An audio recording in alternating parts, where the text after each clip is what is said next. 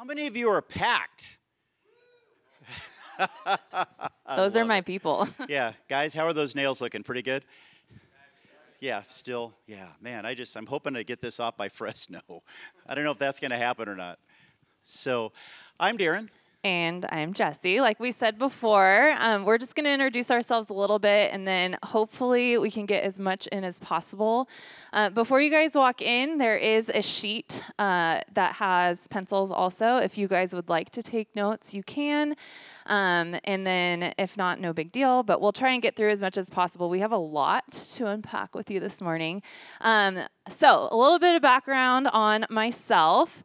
I uh, am. I was a teacher for like nine years. And then I decided to take a year off. That whole um, Rona thing, we don't really talk about it anymore. Um, no, the whole um, stuff going on lately, I just decided to take a break, and I actually am taking a year to nanny. So it's gonna. To, it was to, to do what? To nanny. To nanny? yes. I love that. Yeah, so it was really fun um, teaching, and I love it. And I might go back one day, but um, between teaching and coaching, I think you know pouring into the lives of youngers has always been a heart and a passion of mine. So that's a little bit about me.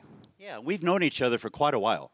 Yeah, several years now, uh, since you were little, little, little, little. And I shared last night, it seems like so recent, right? When she was running down that center aisle and just coming up and, and saying, I just want to be with my dad. You know, it's like blink, and now we're here. And it's like, oh my goodness, what happened to that time? And I, I think, Jesse, I added up our time, and we probably collectively have over 40 years of being with kids and ministry and teaching. And, and it's kind of unique for us because we live in both education world as well as church and ministry world. So we get to see uh, this whole 18 summers from two sides. And, and to give you a little background in 18 summers it really was a phrase that i heard up here probably about 18 summers ago and for some reason, it just stuck. And the impact of what 18 summers represents stuck as well, because in these 18 summers that we have with our kids to raise our kids, it represents 80% of the time that we will spend with them. And so, the opportunity we have in these 18 summers to download uh, as much as we can into their lives is absolutely, absolutely critical right now. And as we're getting this whole idea and this concept going, I'd love to hear your feedback uh, when we're finished to say, man, that was cool, that wasn't cool, that really hit home, uh, and help us shape, because uh, we consider this a privilege to be with you guys, uh, to be up here and to share uh, some of the nuggets. And, and on your outline, just to kind of let you know, uh, we're kind of going through five chapters. And I say five chapters because there's really like over 20 chapters to go. So we're just going to give you guys a few of what we consider the big rocks, uh, maybe the most important things, which will be on your outline. You can write notes, you can uh, have a couple questions as you're going to see. We're going to guide you through those as well. And we're going to try to take uh, literally hours and hours worth of material that we have right now and condense it down to just these few moments uh, and minutes that we have together. But Jesse, would you mind just praying for us as we get started? Sure. Lord God, I just want to thank you so much for um, this time away up at Hume Lake and uh, just some time to pour in uh, for the relationship with these fathers and daughters and um, that bonding time. And Lord, just being able to spend time with you away from all of the distractions of life. Um, and I just pray right now that you will uh, just speak to whoever needs to hear whatever is being shared today, God, and um, that you'll use this to impact the lives of not only fathers, but daughters as well. And we love you so much and thank you for this opportunity. In Jesus' name, amen. Amen. Amen. Amen. Amen. And again, if you want to grab a worksheet in the back and follow along, and you're going to see how that's going to come into play just a little bit later. But, but the whole idea of this morning is simply this it's 18 summers uh, living a story worth telling. Like, like, what does that look like in the story that God wants to write in our lives and through our lives? And, and how does that play out for you specifically? And every single one of us has a very different story. You've written chapters so far that are your chapters, they're very unique to you. And I also want to say, just you being here this weekend, and for some of you, this is a repeat. Uh, you've been here for several, several years. That's so awesome. That's a win. In other words, you're already starting to live what this 18 summers journey and adventure looks like. So we just want to say, amazing. Thank you for being uh, committed to your relationships, to your sons, to your daughters, uh, your families, your wives, and all of that. But I also want to share with you, as you know, that we're in a battle today.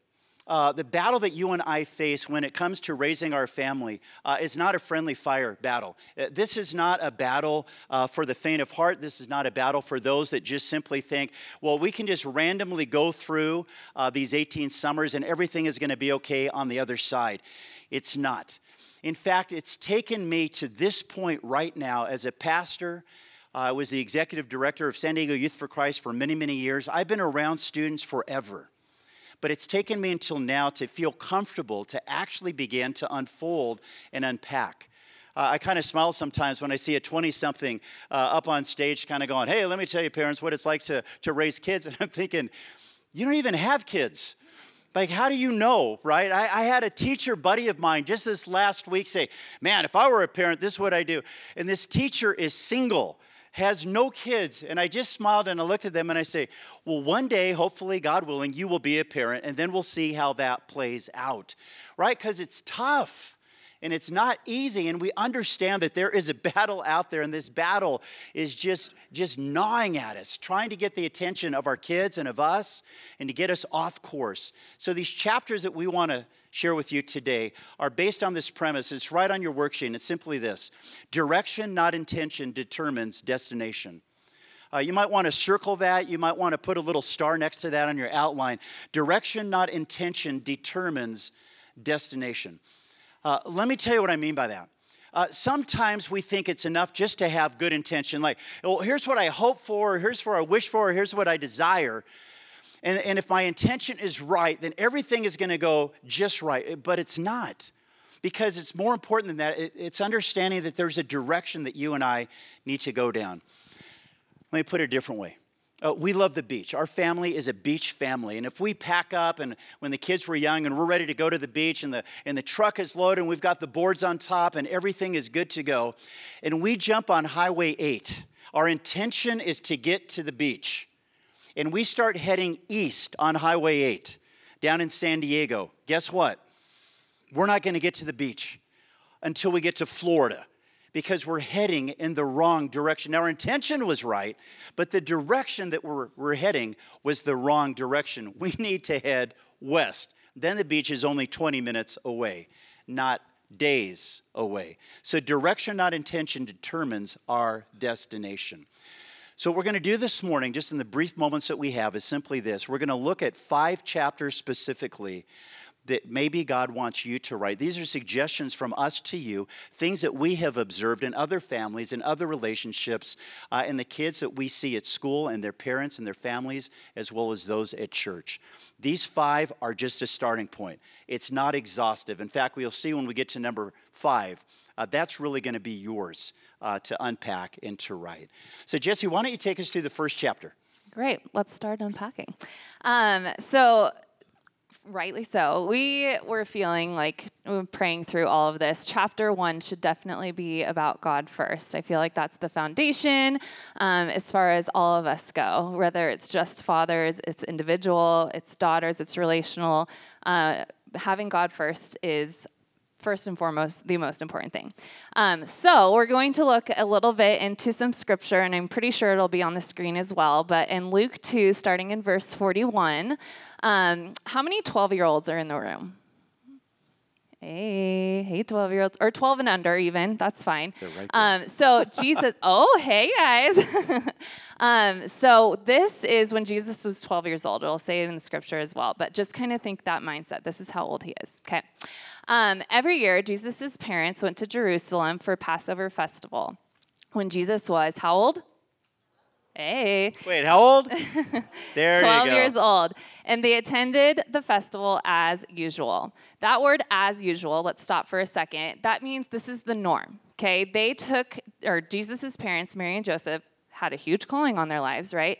Uh, they took Jesus to this festival normally. This was the normal thing. Um, being 12, you start to feel a little independent, and Jesus is like, I got this. He gets lost. Continuing, he says, But why did you need to search for me? Asking his parents.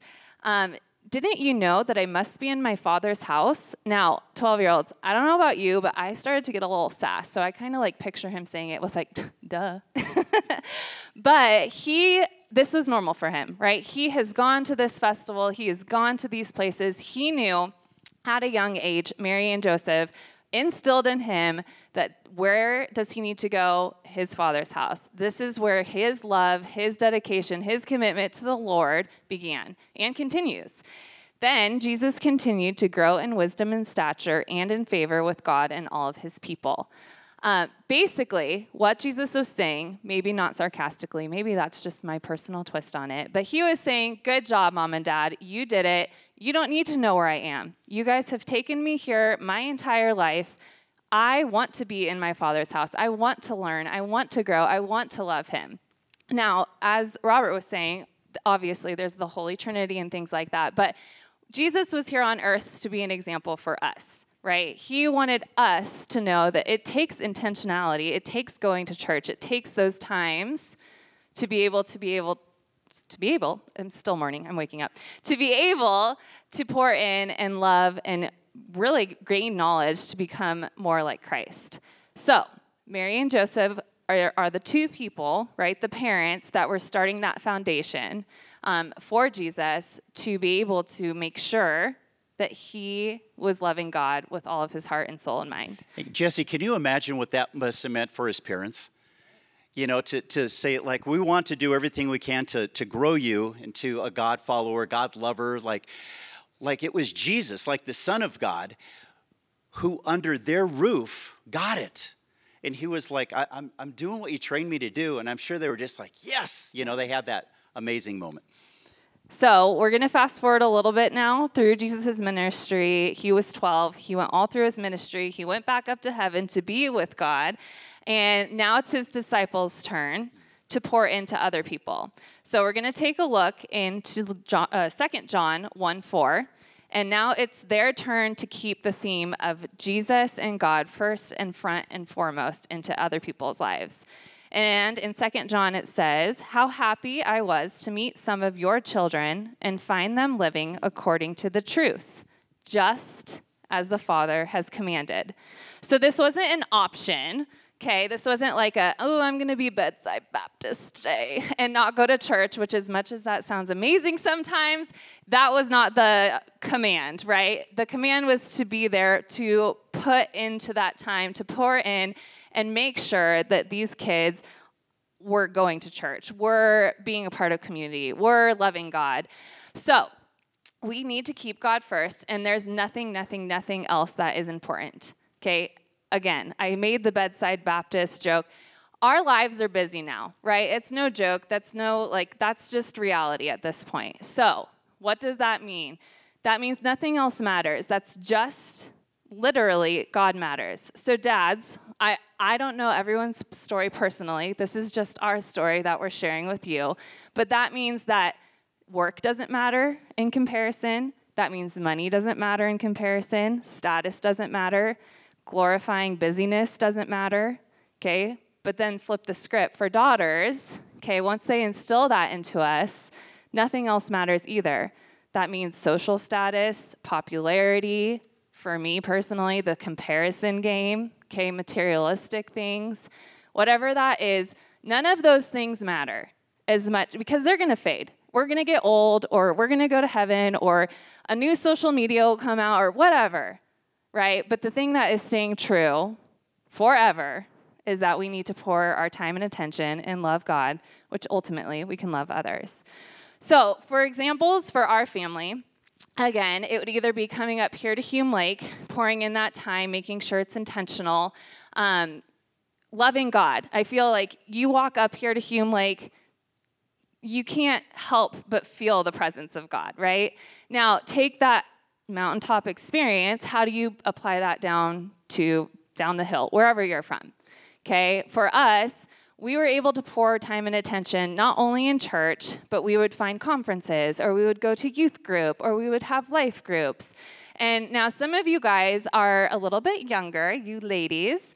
Uh, so if you guys go to church, I'm assuming you guys go to church together. Once you get a little bit older, you get to have that fun conversation where you kind of like let go of the reins, so to speak, and have that conversation of, now I get to own my faith, and I don't go to the same church that he goes to. I was able to find my own faith community and my own people that I was able to grow my faith in, so to speak. So, our first question on chapter one, if you want to take a look at your worksheet, is what place does God have in your family? So we want to make this a little interactive. We're, we do not have too too much time, I don't think. But if you want to take one, like one minute, go. Yeah, if you want to take one minute, look at that question and just kind of think in your relationship, where does God play, take that place in your family? So you guys have one minute. Ready, set, go.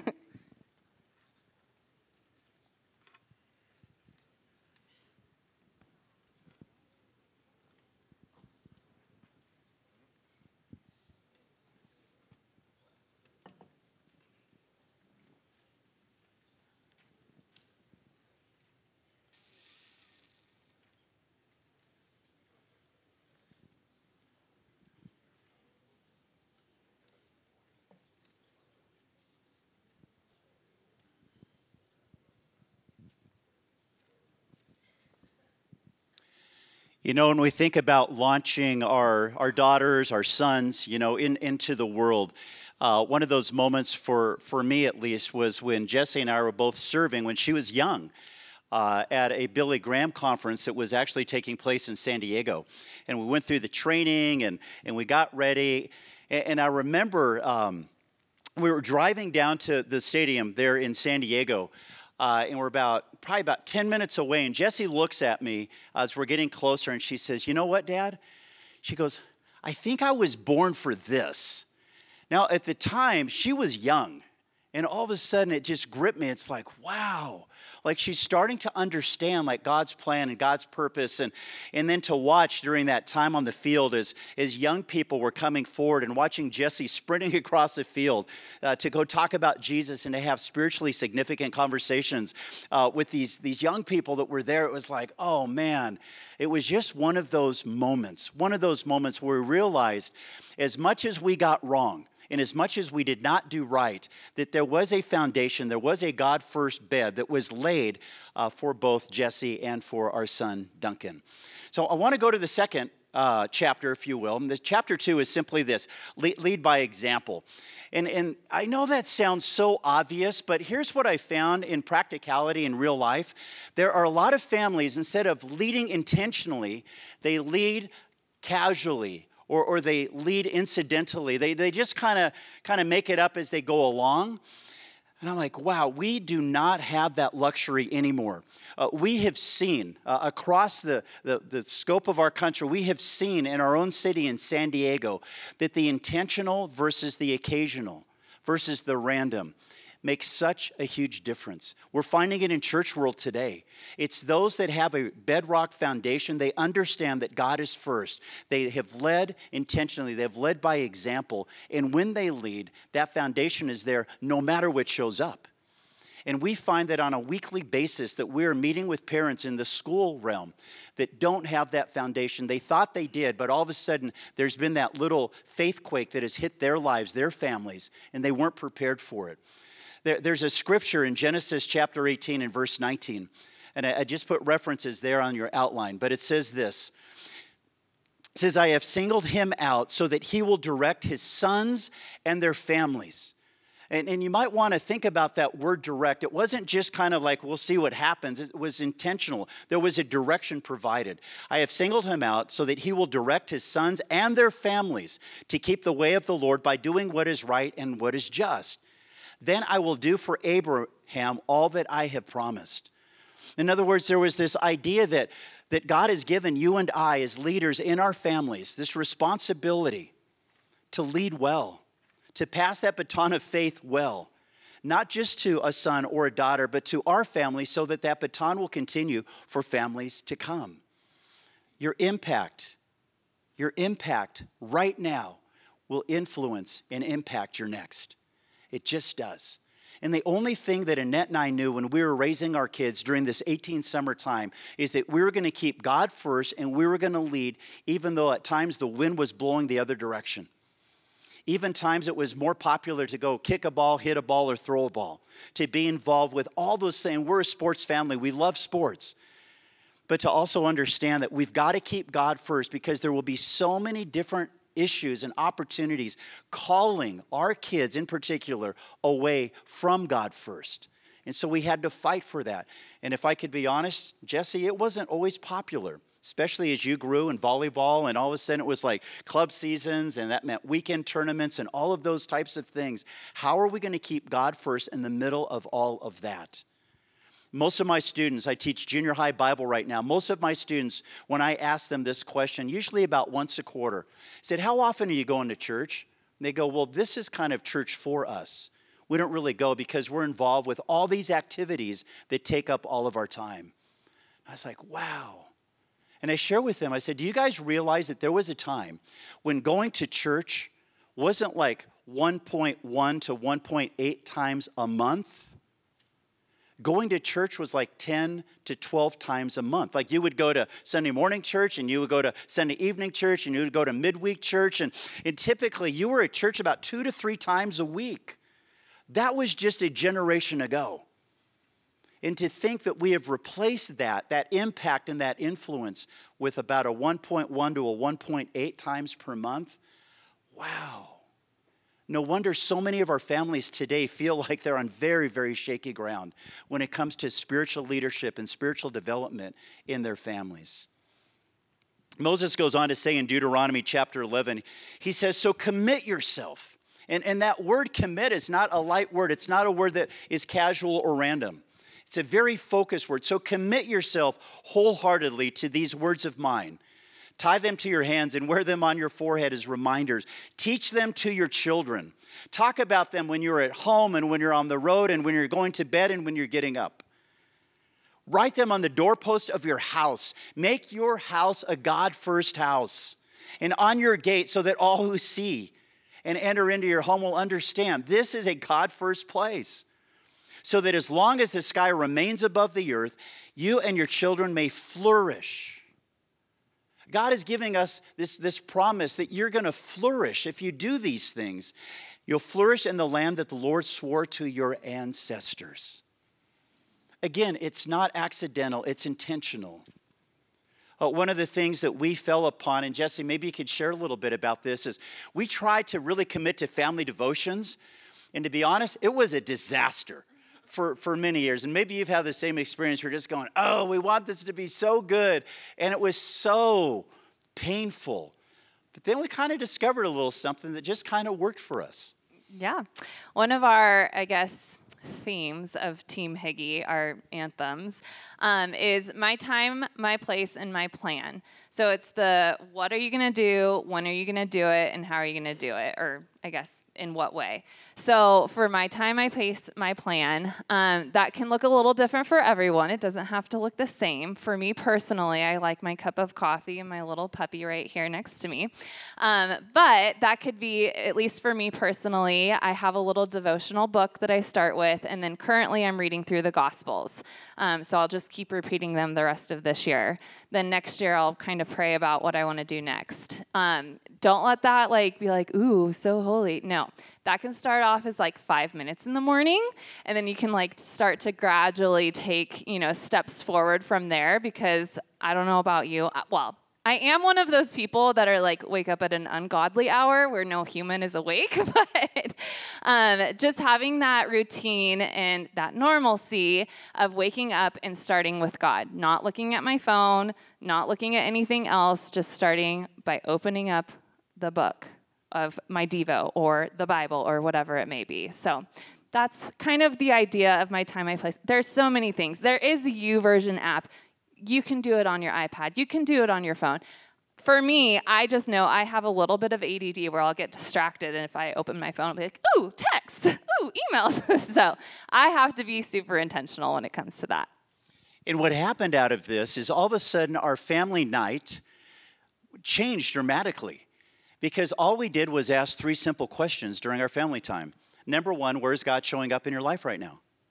And all of a sudden, it just created a conversation. It was so cool because all of a sudden it's like, hmm. And, and the honest answer some week was like, man, God is like blowing my mind. In other weeks, it was like, I, I don't know if God was anywhere remotely close to me this week. That was honest. And that was okay because that led us to number two what are we doing to spend time with God during the week? And it could be a devotion, like Jesse said, it could be something that we were reading, part of scripture, whatever it was. Here's how I'm spending time with God. We were just kind of reporting in. And then number three, how can we pray for one another? And so sometimes number one led right into number three. Hey, I'm in a dry place right now, or I'm not really experiencing God right now. Awesome. Now we know how to pray for each other during the week so our family time was just it's like somebody just gave it just high octane gas and it became the coolest conversation instead of trying to grind through some material during that time. Now, for you, that might work great. For us, it did not work at all. It was painful. It was painful. Another thing as, as parents and in leadership is, is this is it's the idea of finding a proxy. Uh, in other words, a proxy parent, somebody else besides just your voice that you know is godly, and they will have a godly influence on your, on your daughters, uh, on your sons. And that's why it's so important to find a church where there are incredible leaders in that church that can also, as friends, as family members, whoever, can also pour into the lives of your sons and daughters because sometimes they just need a fresh voice. Or sometimes they need to say, you know what, things at home are a little crazy right now. How do you think I can handle this situation? A safe place for them to talk, to process, and to invite God into that part of the conversation as well. And here's the last little piece I want to share with you guys is this. This is a freebie, okay? I'm not even going to charge you for it. Every what needs a why. Every what needs a why. Because as parents, and especially when our kids were young, when Jesse and Duncan were little, man, it was so easy to what on them? Like, hey, here's what I need you to do, and, do, and just do this and do that. And I was always giving them a what. Here's what I want you to do here's how we're going to do this here's how we're going to navigate this here's how and it's like okay i got it this is what you want me to do but the question that all of us have in our mind, this is proven through research, is well, why? Why is this important? Why should I do this? Why is this something uh, that should make sense, even though I don't maybe get it, like it, or want it at the time? That why is oftentimes the game changer, not just the what, but also the why. So you'll see on your little worksheets, we have another question. Um, and this question is Where do I see leadership by example? So that can even carry out from your family. Um, my parents have done a great job being inclusive, so this isn't like an exclusive family thing only, where we could invite friends to our family Sunday night dinner, where we had these conversations of what was God doing in your life this week, or it could be at church, or it could be at life group. And for me, we've twisted the word life group into our girls' night, where we do have conversations about how are you doing this week, and kind of being able to naturally dive into these situations. So um, you have a minute ish. Where do you see leadership by example in your family? Ready, go.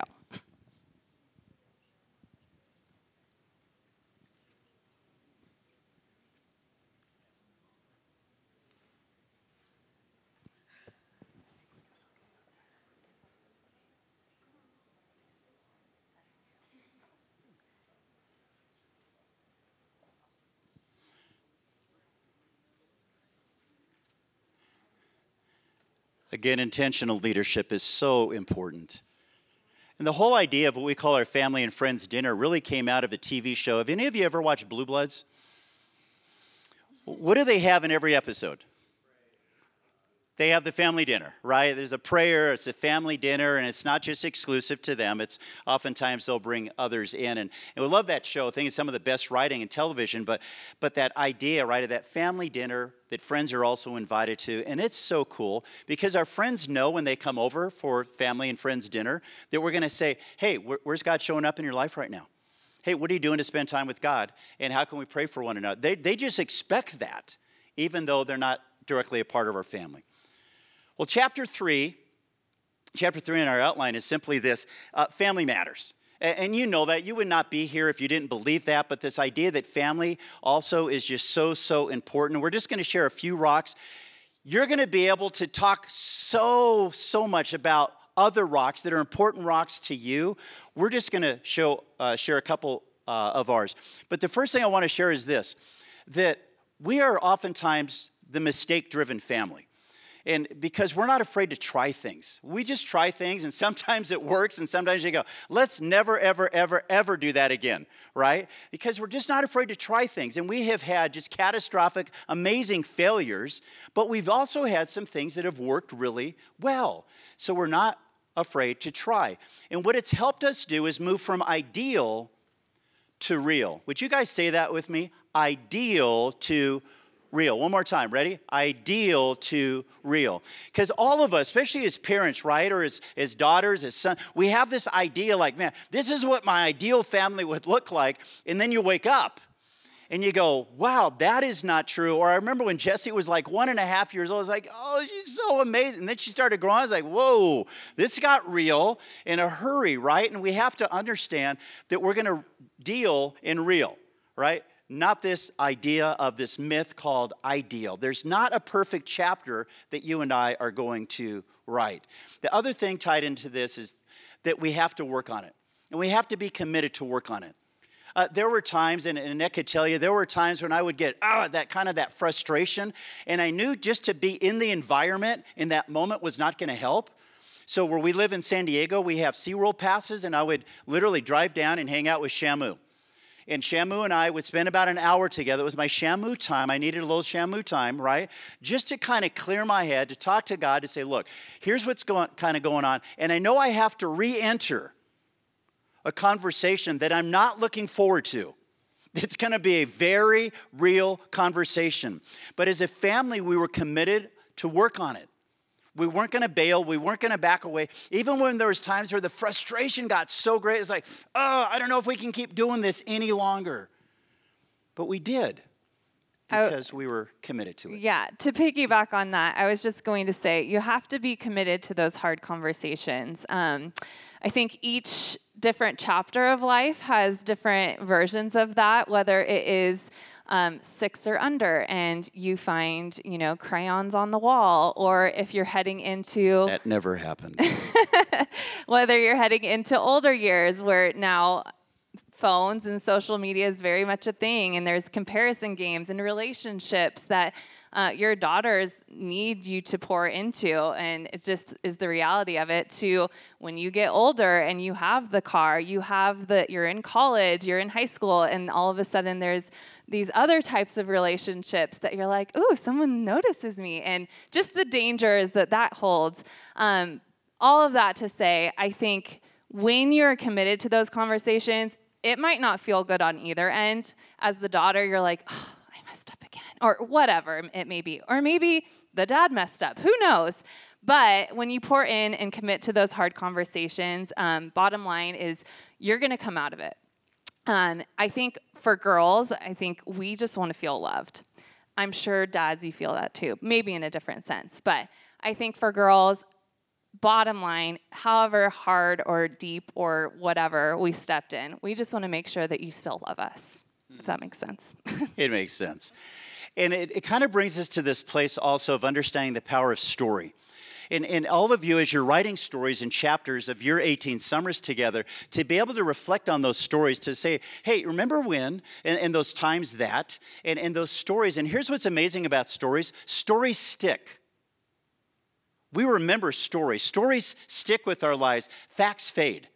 Like facts can come in one ear, go right out the other, and it's like, man, that was a really cool fact, and then it's gone. But stories, and we've had this happen time and time again. Hey, remember that time you told that story? It's like, yeah, I don't remember anything else you said, but I remember the story. Same is true in our families. When we tell stories in our families, remember when. And it's amazing because sometimes Annette and I will sit at the family table on Sunday nights, and we'll, and we'll start, hey guys, remember when? and Duncan in particular will go, uh, was I there? Like, I don't even remember that, that story. So we'd have to remind him which takes us to Psalm 78. Psalm 78, beginning in verse 4. The writer of this psalm says, we will not hide these truths from our children. We will not we will tell the next generation about the glorious deeds of the Lord, about his power and his mighty wonders. Like we're going to have God talk in our family. It's going to be a part of who we are. For he issued his laws to Jacob, he gave his instructions to Israel. He commanded our ancestors to teach them to their what? Children. Like, this is what God is asking us to do. So the next generation might know them, every, even the children not yet born, and they in turn will teach their own children. So each generation should set his hope anew on God, not forgetting his glorious miracles and obeying his commands. This phrase, generation, shows up over and over and over and over in Scripture. Like God is trying to make a point. Like parents, dads, you have the responsibility of passing on the baton from your generation to that generation so that your kids could launch out into the world with that God first, Jesus first foundation in their lives. And I also wrote this down, kind of ties in with this idea that we also have to have permission to lead from our hearts. I think there's times where sometimes we step back and we go, you know what, I just want to go informational right now. But I would encourage you as dads to lead from your hearts, to lead from that, that deep place inside of you that says, you know what, I just want my kids to understand how important this is for me. Like that we lead from our hearts in such a way, and I, and I, and I wrote this down. You might want to write this down as well. Information, which oftentimes we're so good at, right? We download information. That's only the beginning of the formula. Information plus, here it is, emotion. Information plus emotion plus application leads to transformation. Sometimes we think it's just about teaching or it's just about training. And if we exclude the emotional part, if we exclude this, this is why this is so important to us part. Our kids are just going to go, you know what, that sounds fine. But they're not going to see the passion or the importance in our lives because we've taken the emotion away. And then ultimately, as we'll get into in just a moment, there's an application piece as well. We can't just talk about it. You know what drives me nuts at our school? Five days a week, I get to talk about the Word of God. Yay! And my kids sit there year after year after year and do nothing with it. There's no application. No wonder their eyes just kind of glaze back and they go, you know, whatever, more information, yay. Like my kids know a lot about Jesus. I just want them to know Jesus. And there's a huge difference between the two. So I also wrote it this way know plus feel plus do equals change. Know plus feel plus do equals change. To be vulnerable, to be thoughtful, to be transparent, to be honest with our kids is so important.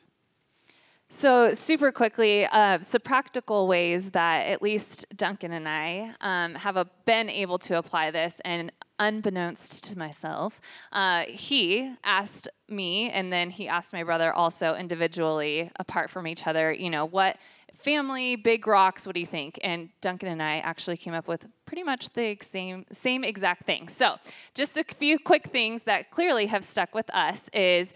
Um, when we were little, we were able to do chores and earn an allowance. So work and you know tie that in with money.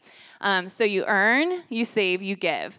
We also went to this little um, I don't know what you would call it financial peace university class uh, by Dave Ramsey, and he was just telling you the principles that our family has applied specifically with the 80 10 10. So you live on 80, you uh, give 10 away and then you save 10 and that's just how you are supposed to do finances. Well apply that to nowadays. I think duncan and i have done that pretty decent um, but they didn't just say okay here's this class now go live into the world. No they would have us do chores. They would have us you know then they would pay us and we were able to use our finances um, kind of figure that out while we were in the home.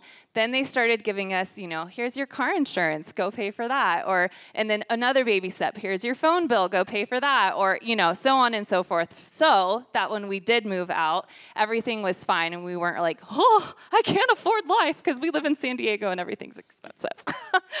um, or moving on, phone and electronics. I feel like this in particular, we could talk about four hours, but we're going to condense it into 30 seconds. Um, but there is a professor, it's Jean Twenge and she is down at San Diego State, and she has written and done so much research um, with iGen and just the fact of that your phone is virtual. It's not reality. Uh, I kind of touched on it with the comparison uh, part for me personally, for girls. Um, I don't know if everyone else struggles with that like I do, but I feel like Instagram is the highlight reel. Now it's TikTok and I don't even know what else is out there. I don't have half these things, but um, it's just what is real in the world and then what is virtual or what is this idealistic comparison game. Um, let me add real quick as well. Uh, she's one of the ones you want to look up, Dr. Jean Twenge. She's um, done incredible research uh, in her website. I was looking at it again the other day just to kind of double check. She's got articles on there, the book she's written. There's little um, podcasts that she's put together. There's her YouTube deals when she talks at TED Talks and things like that. And here's what she says, and you got to understand, she's younger with younger kids, and so she's kind of living in the middle of this, but she has done tens of thousands of hours of research. And I tell my kids this all the time. I said, Do you guys understand that the research is already out there? And then I asked, especially my junior high kids, I said, What if there was something in your life that you knew was harmful? What would you do? Do you know what every one of my students say in every one of my classes? It depends what it is. Because they know where this train is going. They know what the other shoe is about to drop. And, and, and Jean says this in, in, in many of her books and writings. She says, Here's what we know about electronics it leads to addiction, distraction, depression, it's dangerous, and it leads to isolation. And, and, and we see all of these things just so and so my students will stand outside of my classroom before I open the door to let them in. There will be 20 or 30 students all standing in this giant mass. And guess what they're all doing? They're looking at a screen. Nobody's talking, they're looking at a screen. And it's gotten to the place, and again, Jesse nailed it. We could go on for hours about this. Uh, we monitor our kids on a thing called Go Guardian uh, at school. And every single week, we have to have heartbreaking conversations with parents and with students. It's crazy. So when we talk about dangerous, whew. Which I think this is the whole point of you guys bringing your daughters up here. You know, get away from that for a little bit, um, which ties into the next point of you want to spend time, you want to adventure, you want to play because those are the memory builders. So, whether it's Disneyland trips or whether it is sports and you help coach or volunteer, um, whether it is, um, I don't know, just beach, trip, it could be big trips, it could be small trips, it could be anything along those lines. Just making that intentional time to spend time where phones aren't out, where you guys are being, you know, one on one time and actually having fun together because that really does matter too. Um, so you'll see on your worksheet some more questions. And the first one is How do we work through the messy?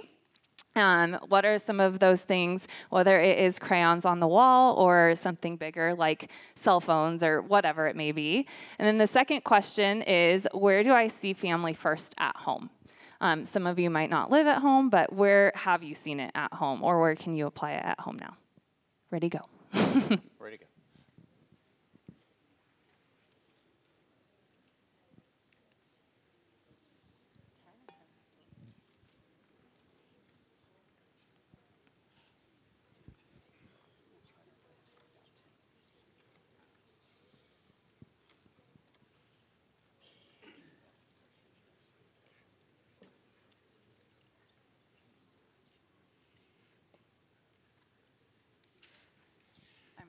Jesse, chapter four.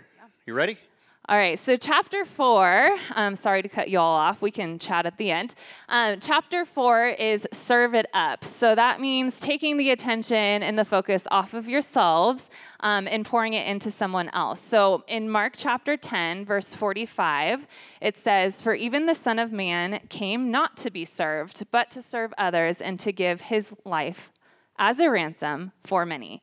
Um, so this can apply in so many ways. And yes, there are those moments where you guys need to have that time uh, whether it's your family time, your devotional time as a family where you are focusing, but then to flip the script a little bit and then go out and do and use that application time. So for us as a family, we were able to do things. We live super close to Mexico, being in San Diego, so we could go do church um, house building um, down to people who couldn't afford a house or um, bigger scale, I guess. When Duncan and I were about junior high age, uh, we decided to plant a church and just kind of blow up our lives a little bit, which was great, um, and just see what you know venture God had for that. And then even bigger things like going to the Dominican Republic, um, where you were able to sponsor a child, and I was able to meet that child and just really pour in to what um, people have out there. Um, and then what has been really cool, again, kind of like moving forward in life, is I don't go to the same church now as they do, and now I'm able to actually lead these, um, I guess, missions trips, venture trips on my own. And a couple summers ago, I led a trip to South Africa. Um, so just really being able to take that attention off of yourself honestly fills your cup up way more, um, and just being able to pour into other people. Now, I will say. For those younger, um, I mentioned I was a nanny. My two year old little Joey girl, if Jude falls, he's like 16 months, if he falls, little Joe is a little servant, and she'll come bring water and a band aid to Jude. So it, it, she just already has it at the age of two, you know? So it's having that mentality of not focus, uh, self focused, but others focused. Um, then also in 1 Timothy 4:12, don't let anyone look down on you or look less of you because you are young. Be an example to all the believers in what you say in the way you live, in your love, your faith, and your purity. So it's not just one aspect of life, it is so many things. It can be what you say. Again, I mentioned I'm a nanny now. Man, from kindergarten up to like now two year olds, these two year olds say everything you say. So they really sponge it up.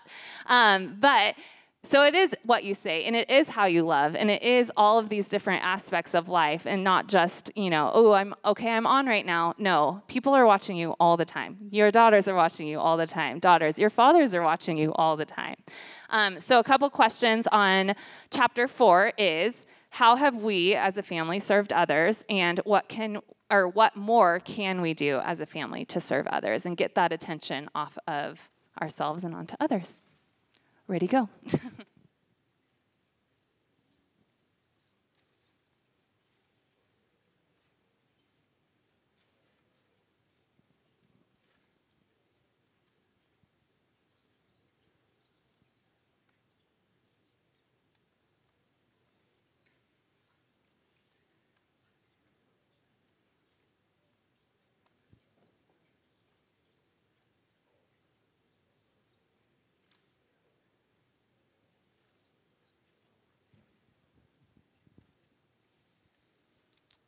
Which brings us to chapter 5, which is simply called Your Move.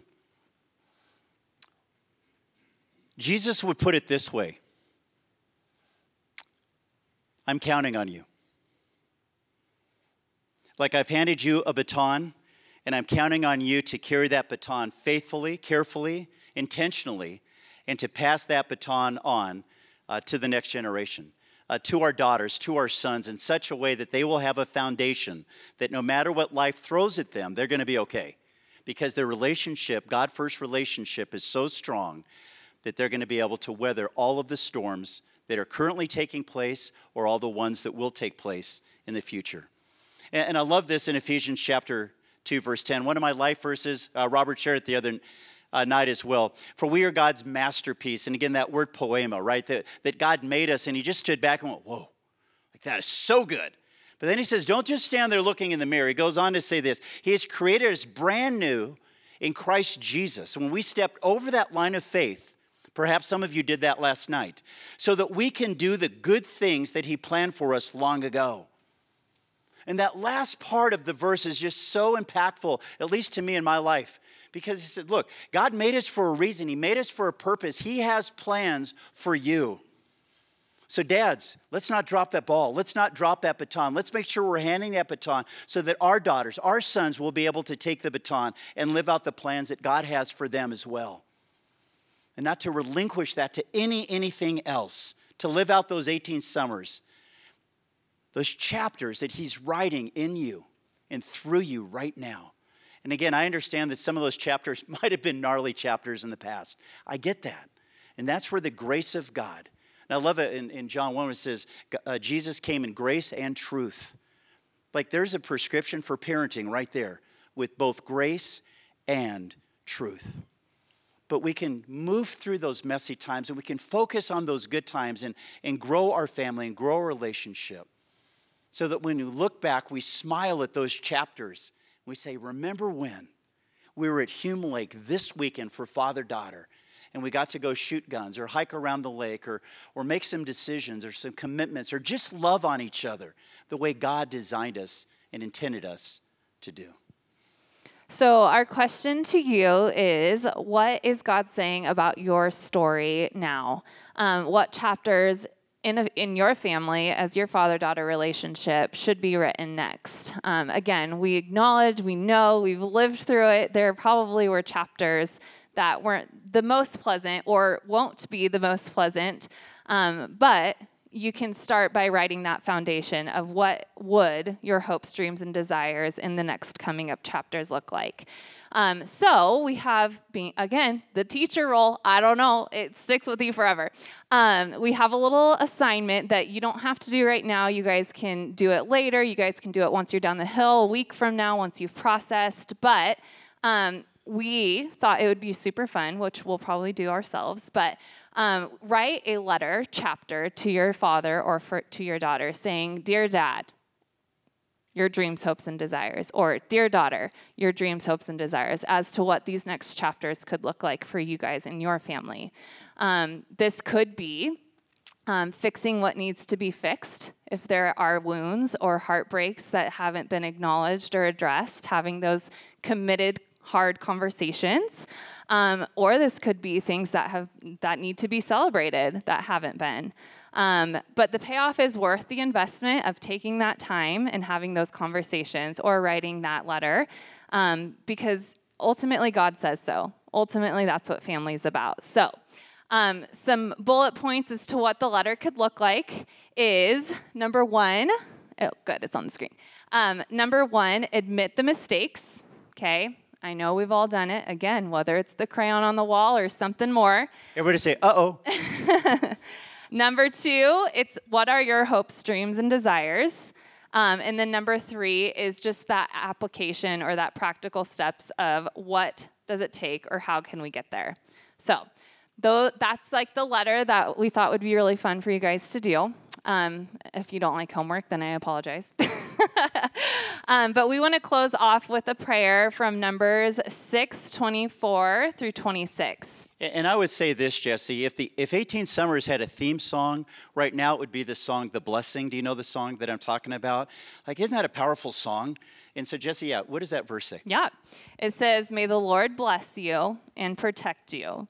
May the Lord smile on you and be gracious to you. May the Lord show you his favor and give you his peace.